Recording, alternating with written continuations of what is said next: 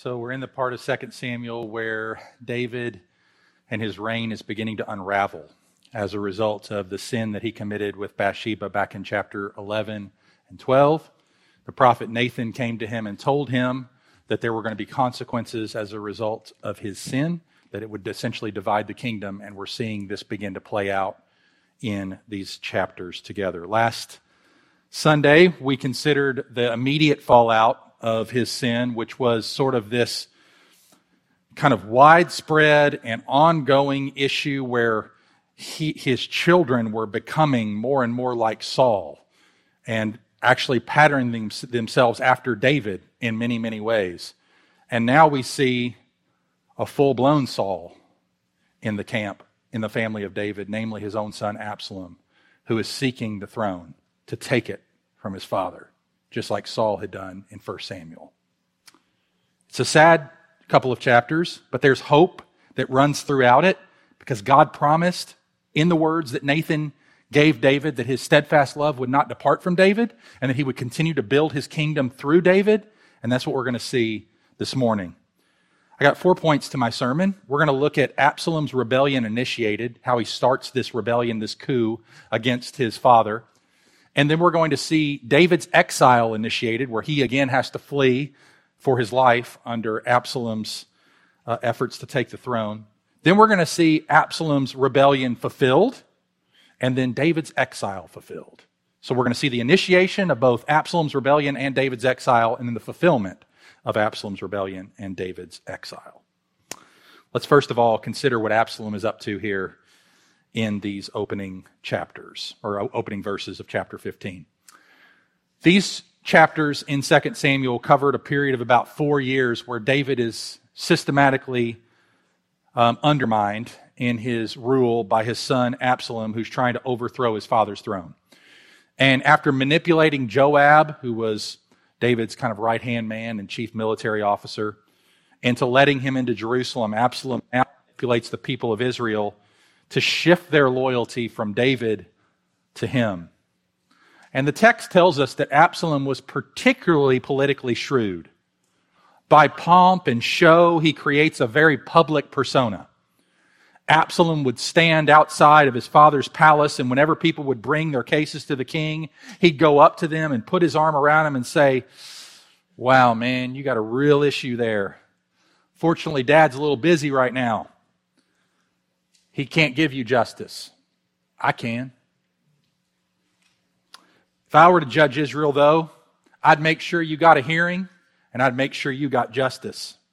So, what happened as a result of Absalom doing this time after time?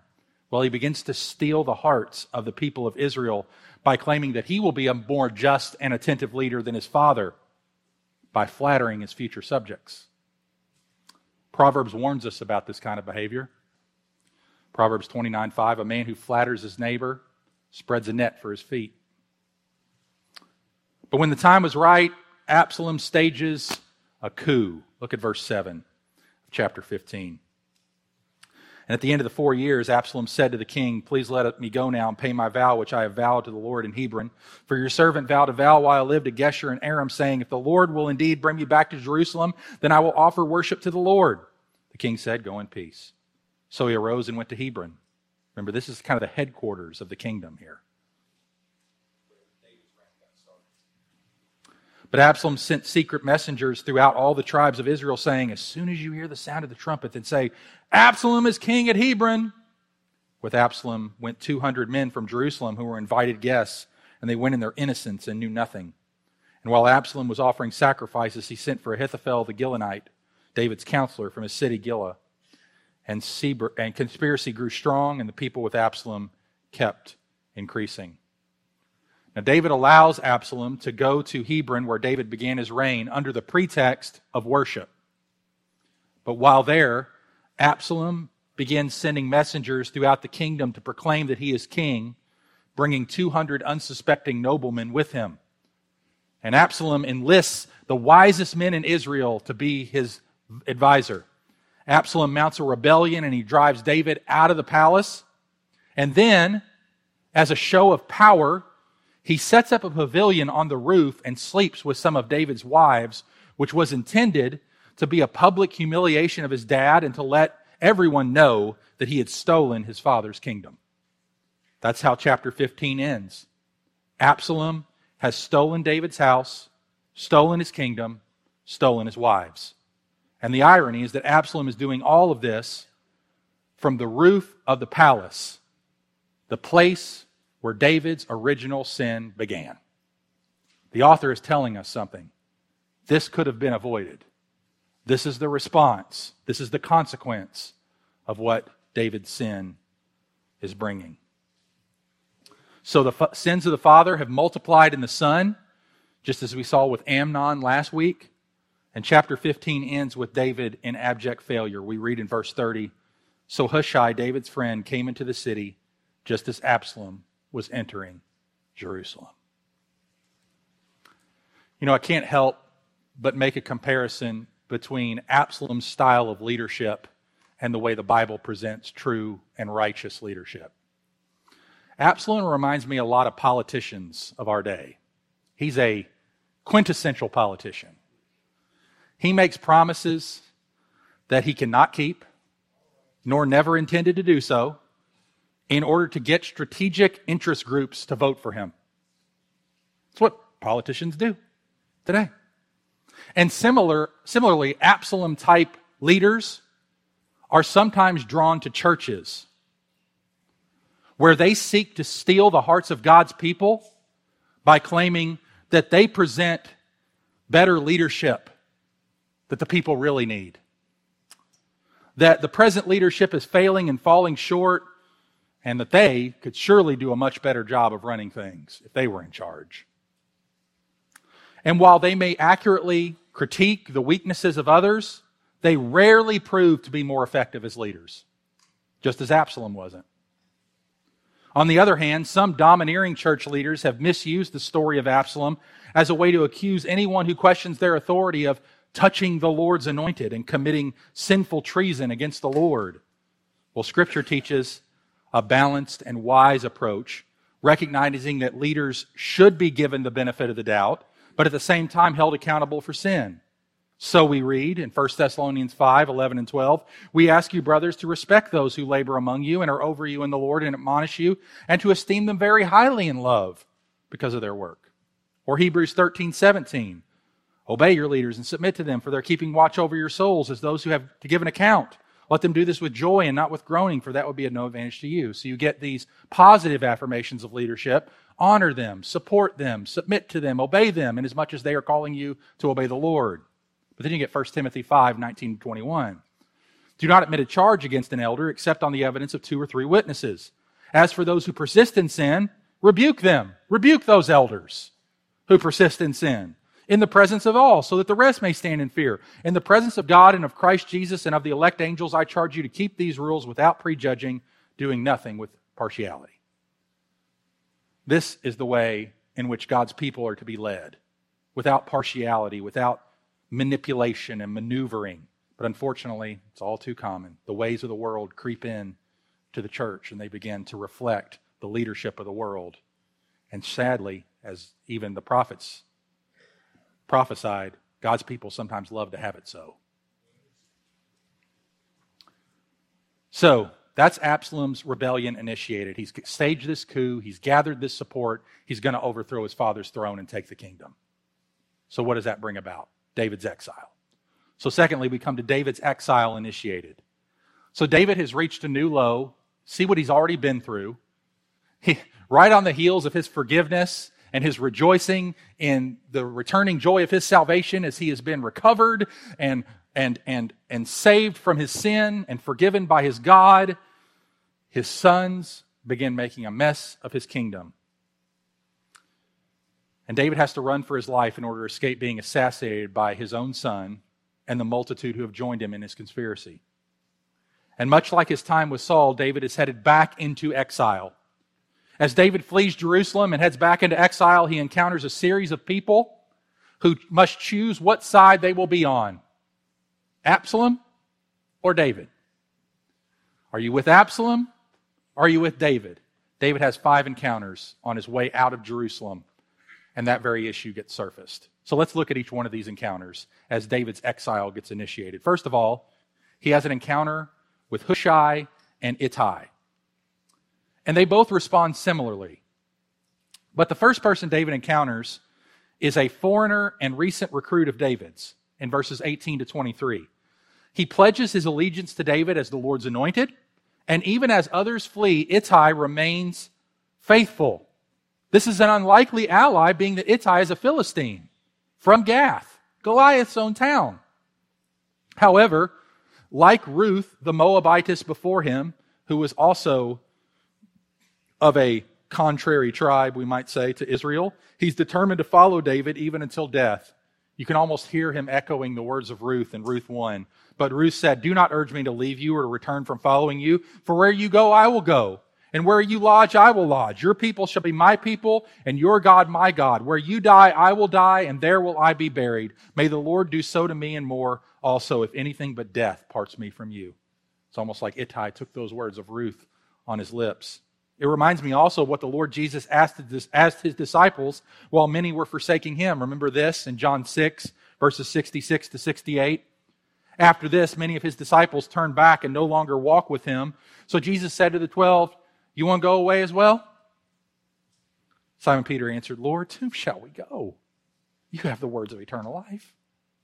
Dear ones, are we the loyal friends of the Son of David who will stand with him and follow him even when all seems to be against him, when his PR public relations rating isn't particularly high as if it ever was. Dear ones, as our culture continues to grow more and more non Christian, unbelieving, secular, whatever you want to call it, are we going to join Jesus at the margins? Are we going to keep following him when it gets hard? Or when the comfort goes, will we go too? Let's take our example from Ittai here and let's, let's hold fast to our king no matter what's happening to him, no matter what efforts are being used to overthrow his kingdom. He's the true king. We're, we're going down with you, Jesus. That's the way we need to respond. Because sometimes it does look like his kingdom is going down, doesn't it? But we know who the king is, and we know whom God has made him to be, and we'll join him no matter the cost. May God give us grace to do that. So that's the first encounter. The second encounter is with two men named Zadok and Abiathar in verses 24 to 29. Let's read those together. 2 Samuel 15, beginning at verse 24. Abiathar came up, and behold, Zadok came also with all the Levites bearing the ark of the covenant of God. And they set down the ark of God until the people had all passed out of the city. I think they've learned a couple things. They're probably handling it rightly. Nobody dies. This is good. Progress. Verse 25. Then the king said to Zadok, Carry the ark of God back into the city. If I find favor in the eyes of the Lord, he will bring me back and let me see both it and his dwelling place. But if he says, I have no pleasure in you, behold, here I am. Let him do to me as what seems good to him. The king also said to Zadok the priest, Are you not a seer? Go back to the city in peace with your two sons, Ahimaaz, your son, and Jonathan, the son of Abiathar. See, I will wait at the fords of the wilderness until word comes from, from you to inform me. So Zadok and Abiathar carried the ark of God back to Jerusalem, and they remained there. So here's Zadok and Abiathar, another priest, who are loyal to David. The Ark of the Covenant is brought out of the city to join the king, David. This is a remarkable act of faithfulness and fidelity and loyalty to David, saying, Look, the presence of God goes with you, David. You are God's anointed king. Therefore, we will carry the ark, the symbol of God's presence, with you wherever you go. Because wherever you go is where God is going, because you are God's anointed king. It's a, it's a good impulse. But David responds by saying, My future doesn't depend on furniture. Take it back. Take it back in. So he sends the men and the ark back to Jerusalem, and in doing so, David is submitting his life to the will of God. However, he also takes steps to secure his future, knowing what God has promised. He is on the move. So he instructs the two men to be the eyes and the ears of David. He sends these two priests back to Jerusalem. He says, Keep your ears open. Let me know what Absalom's up to, what's going down. And so they're essentially the king's spies sent into Jerusalem to provide vital information for the king while he is outside of the city. That's encounter number two. Encounter number three, Hushai. We catch up with him again at the end of the chapter, beginning in verse 30. But David went up the ascent of the Mount of Olives, weeping as he went, barefoot and with his head covered. And all the people who were with him covered their heads, and they went up weeping as they went. This is not happy, is it? And it was told David, Ahithophel is among the conspirators with Absalom. My goodness, that had to hit David in the heart. His chief counselor is with his son who's in rebellion. Notice what David says O Lord, please turn the counsel of Ahithophel into foolishness. Please take the wisest and make him the most foolish. He prays to the Lord, he seeks the Lord. Verse 32 While David was coming to the summit where God was worshiped, behold, Hushai the Archite came to meet him with his coat torn and dirt on his head. David said to him, If you go on with me, you'll be a burden to me. But if you return to the city and say to Absalom, I will be your servant, O king, as I have been your father's servant in times past, so now I will be your servant, then you will defeat for me the counsel of Ahithophel. Are not Zadok and Abiathar the priests with you there? So whatever you hear from the king's house, tell it to Zadok and Abiathar. Behold, their two sons are with them there. So Hushai is sent back along with Zadok and Abiathar to Jerusalem to subvert the counsel of Ahithophel, which is the direct answer to David's prayer. And this will actually be the case, as we will see when we come to chapter 17. We learn here that it's good both to pray and to take strategic action, which is in accordance with our prayers. You may pray for good things like a job, a spouse, or an opportunity for ministry or evangelism, but after praying, don't merely sit waiting for an answer to drop from the sky. Complete an application, pursue an interview, go on a date, engage in ministry, share the gospel, take appropriate action using the godly means that might lead to the godly desired ends, which is what David does here. So his fourth encounter is with Ziba, beginning in chapter 16. We read in the opening four verses, and while these th- first three encounters have been largely positive, these last two are a lot less so. It's largely been good for David as he's been leaving the city. He's had one person after another come up to him and pledge their loyalty to him, and he says, Look, go back to the city. The way that you can best serve me now is to go into that city and let me know what Absalom's up to.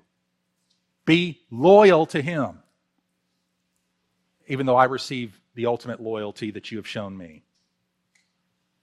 So now it turns ugly. Look at chapter 16, verse 1. When David had passed a little beyond the summit, Ziba, the servant of Mephibosheth, met him. Remember Mephibosheth?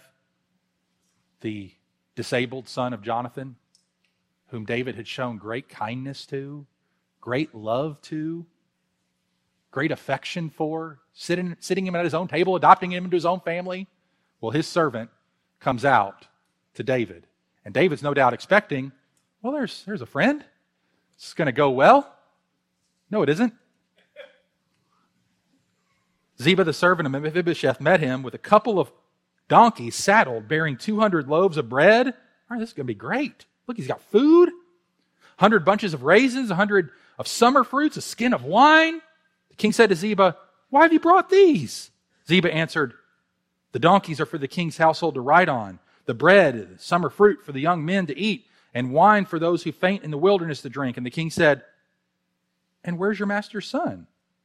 Meaning Mephibosheth. Ziba said to the king, Behold, he remains in Jerusalem, for he said, Today the house of Israel will give me back the kingdom of my father. What? Then the king said to Ziba, Behold, all that belonged to Mephibosheth is now yours.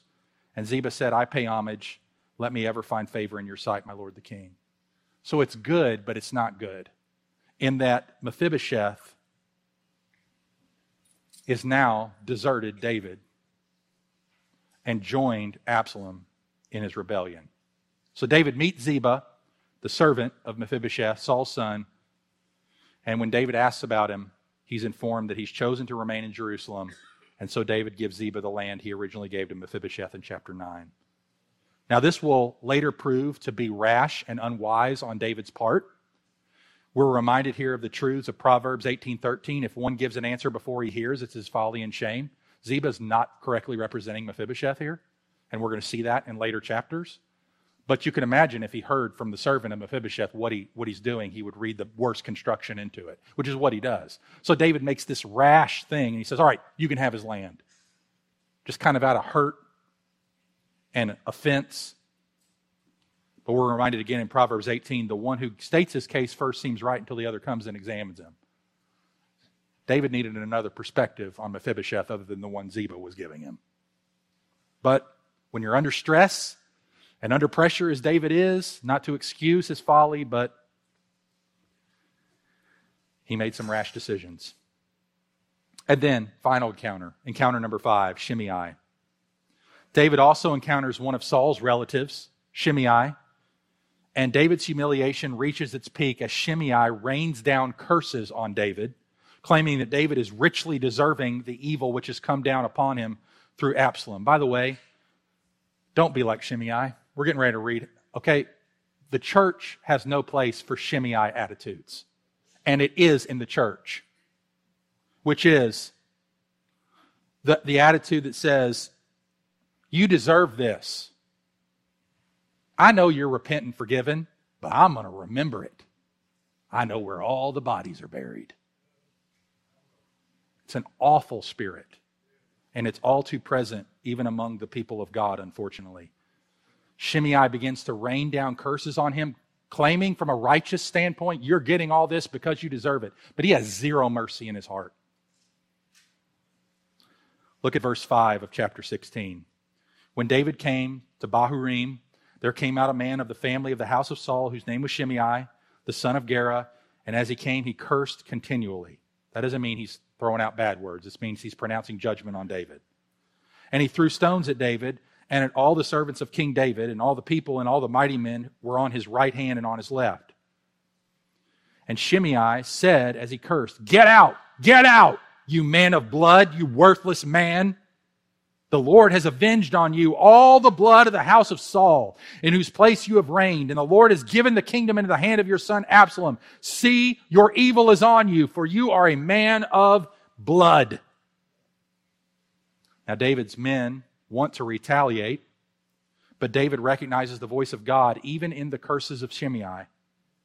So he resists the impulses of his hot headed but loyal soldier, Abishai, to kill Shimei on the spot. Look at verse 9.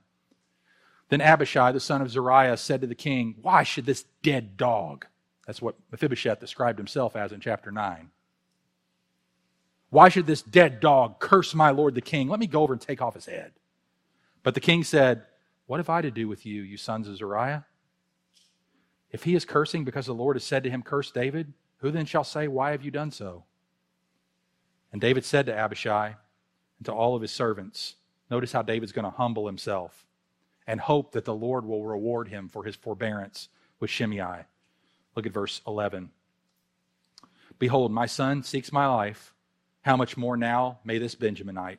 Leave him alone and let him curse, for the Lord has told him to. It may be that the Lord will look on the wrong done to me, and the Lord will repay me with good for his cursing today. Now, later in chapter 19, we will see that Shimei will claim to be repentant for his actions, but years later, he will be punished by David's son, Solomon, for the words that he spoke here in chapter 16 against the Lord's anointed. Here's what we read in 1 Kings chapter 2, verses 8 and 9 about Shimei. There also was with you Shimei, the son of Gera, the Benjaminite from Bahurim, who cursed me with a grievous curse on the day when I went to Mahanaim. And when he came down to meet me at the Jordan, I swore by him, to him by the Lord, saying, I will not put you to death with the sword. Now therefore do not hold him guiltless, for you are a wise man. You will know what you ought to do to him, and you shall bring his gray head down with blood to Sheol. Now notice what Solomon, David's son, does with Shimei in verses 36 to 46 of 1 Kings 2. Then the king sent and summoned Shimei and said to him, Build yourself a house in Jerusalem and dwell there, and do not go out from there to any place whatever. For on the day you go out and cross the brook Kidron, know for certain that you shall die. Your blood shall be on your own head. And Shimei said to the king, What you say is good. As my lord the king has said, so will your servant do. So Shimei lived in Jerusalem many days. But it happened at the end of three years, the two of Shimei's servants ran away to Achish, son of Maachah, king of Gath. And when it was told Shimei, Behold, your servants are in Gath, Shimei arose and saddled a donkey and went to Gath to Achish to seek his servants. Shimei went and brought his servants from Gath. And when Solomon was told that Shimei had gone from Jerusalem to Gath and returned, the king sent and summoned Shimei and said to him, Did I not make you swear by the Lord and solemnly warn you, saying, Know for certain that on the day you go out and go to any place whatever, you shall die? And you said to me, What you say is good, I will obey. Why then have you not kept the, your oath to the Lord and the commandment with which I commanded you? The king also said to Shimei, You know in your heart all the harm that you did to David my father. So the Lord will bring back your harm on your own head. But King Solomon shall be blessed, and the throne of David shall be established before the Lord forever. Then the king commanded Benaiah, the son of Jehoiada, and he went out and struck him down, and he died. So the kingdom was established in the hand of Solomon. This foreshadows, of course, Shimei's judgment foreshadows all those who reject the Lord Jesus Christ that just as Shimei railed against the Lord's anointed and pronounced curses down upon him as those who spit at Christ as he was making his way to the cross and mocking him unrepentantly, are now being judged. And so it will be. God's judgment may come slow, but it comes.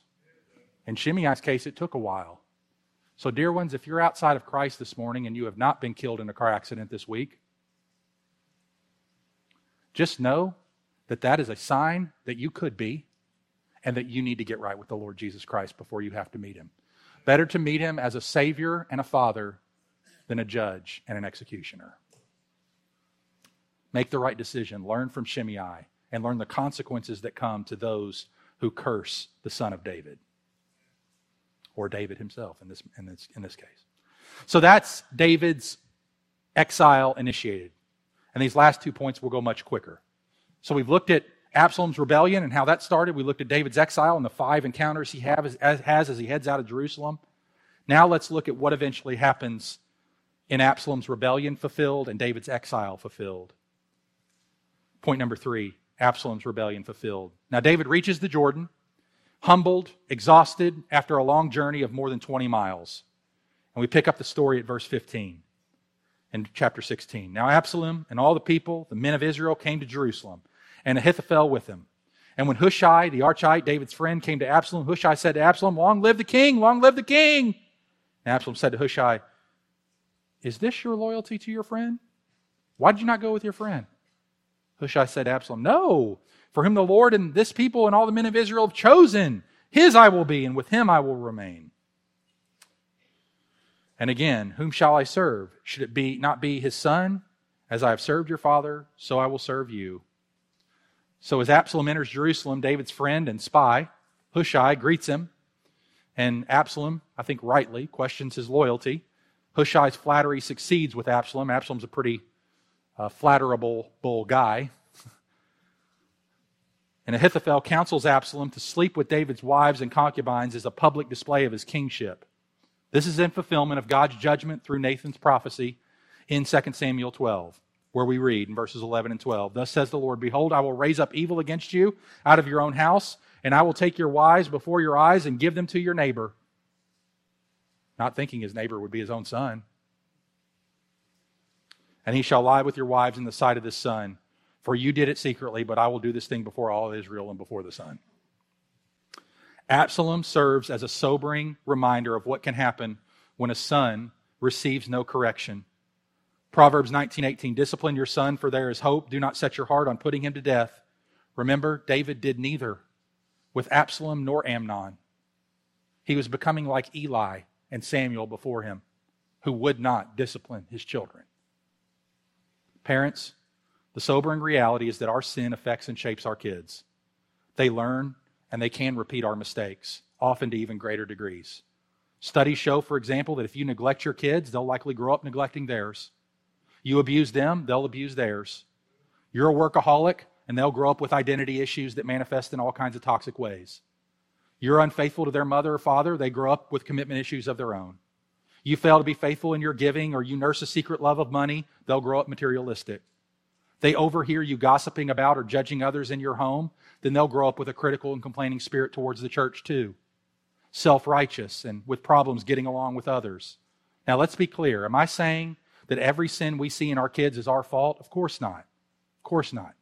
Our kids, especially as they get older, are their own people, and they make their own decisions. And thank God that sometimes those decisions end up being way better than the ones we made.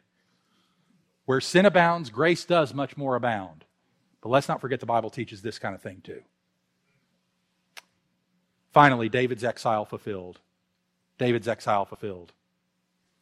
Even in all of this, God is at work. Take heart, dear ones. God is at work in this.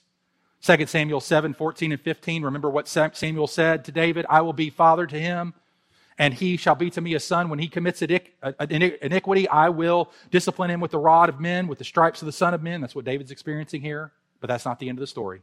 Verse 15 But my steadfast love will not depart from him as I took it from Saul, whom I put away from before you. And right before these verses is the following verses in verses 12 and 13. When your days are fulfilled and you lie down with your fathers, I will raise up your offspring after you, who shall come from your own body, and I will establish his kingdom.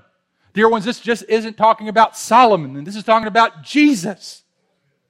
He will build a house for my name, and I will establish a throne of his kingdom forever. These dark chapters, verses 15 and chapters 15 and 16 of 2 Samuel, are foreshadowing the chapters that Jesus himself will live. I want you to see it for yourself. Jesus walked the steps that David walked. Literally. David began his journey where? The Mount of Olives, from Kidron. We read in chapter 15, verse 23, and all the land wept aloud as all the people passed by, and the king crossed the brook Kidron, and all the people passed on toward the wilderness. Well, what do we read in John 18, 1?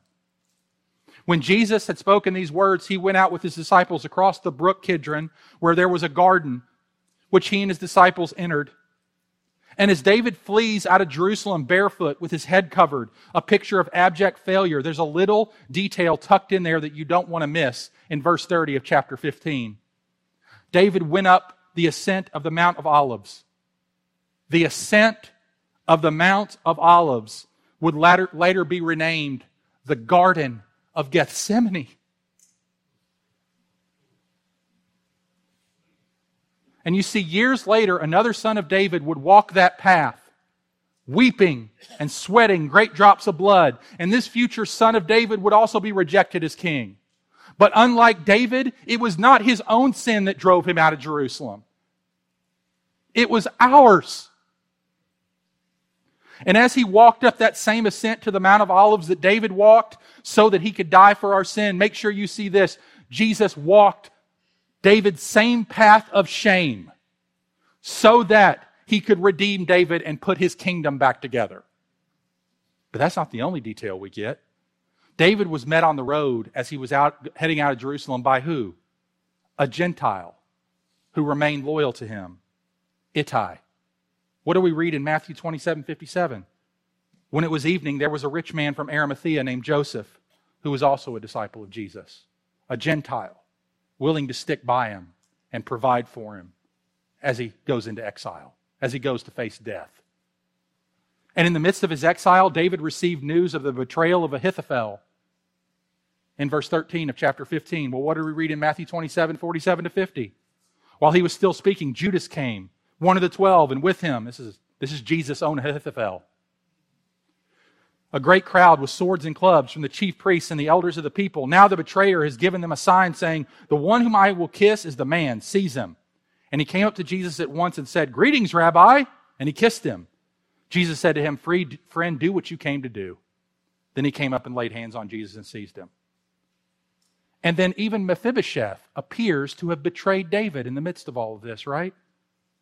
Where we read in Matthew 26, 56, but all this has taken place that the scriptures of the prophets might be fulfilled. Then all the disciples left him and fled.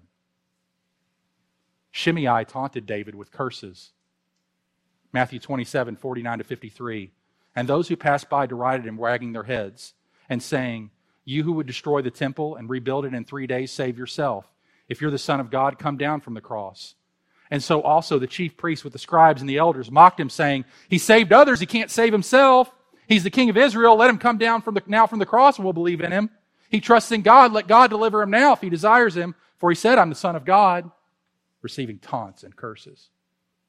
And just as David sought to protect his remaining loyal followers, and restrain them from taking revenge for his sake, so Jesus did the same. Matthew 26, 51 to 54. And behold, one of those who were with Jesus stretched out his hand and drew his sword and struck the servant of the high priest, cut off his ear. Then Jesus said to him, Put your sword back into its place. For all who take the sword will perish by the sword. Do you think that I cannot appeal to my Father and he will at once send me more than 12 legions of angels? But now then, should the scriptures be, how should the scriptures be fulfilled that it must be so? What scriptures is Jesus fulfilling? 2 Samuel 15 and 16 is what he's fulfilling. These are, the, these are the scriptures he's talking about, in addition to other scriptures. But certainly these, he's reliving David's failed reign so he can establish a righteous kingdom, a truly righteous son of David. David, by his godly restraint, sets a godly example for us to do for what we should do when others slander us, right? We will likely face Shimei's at some point, and we can trust God to deal with them. We can also seek to learn what God may be teaching us through them. 1 Peter 2:23 when he was reviled he did not revile in return. When he suffered he did not threaten but continued entrusting himself to him who judges justly. A few more. Because of this all of this treatment we should express confidence in our God just like David did. 2 Samuel 15:25 If I find favor in the eyes of the Lord he will bring me back and let me see both it and his dwelling place 2 Samuel 16:12 It may be that the Lord will look on the wrong done to me and that the Lord will repay me with good for his cursing today.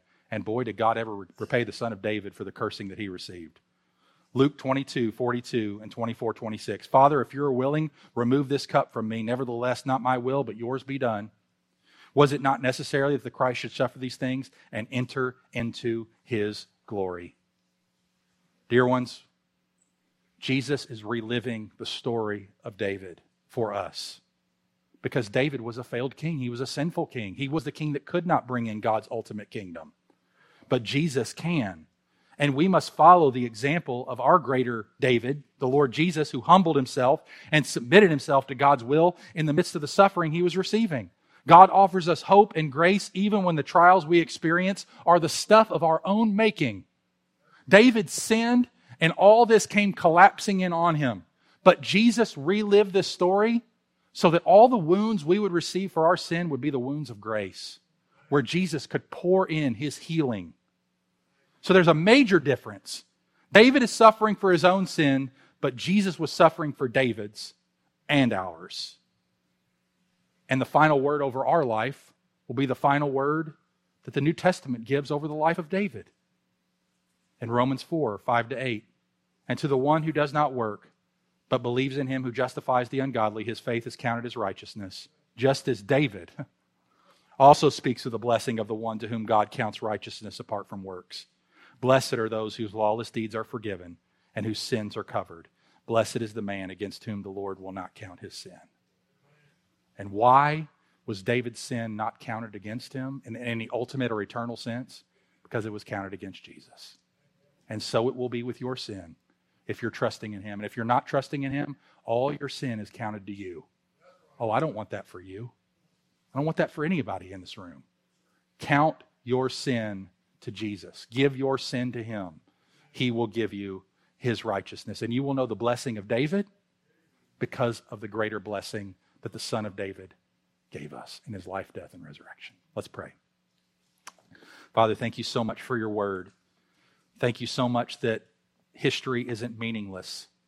That the things your word records in the life of your saints, of your people, especially in the Old Testament, is always a picture, it's always a foreshadowing of Jesus' life and what is to come.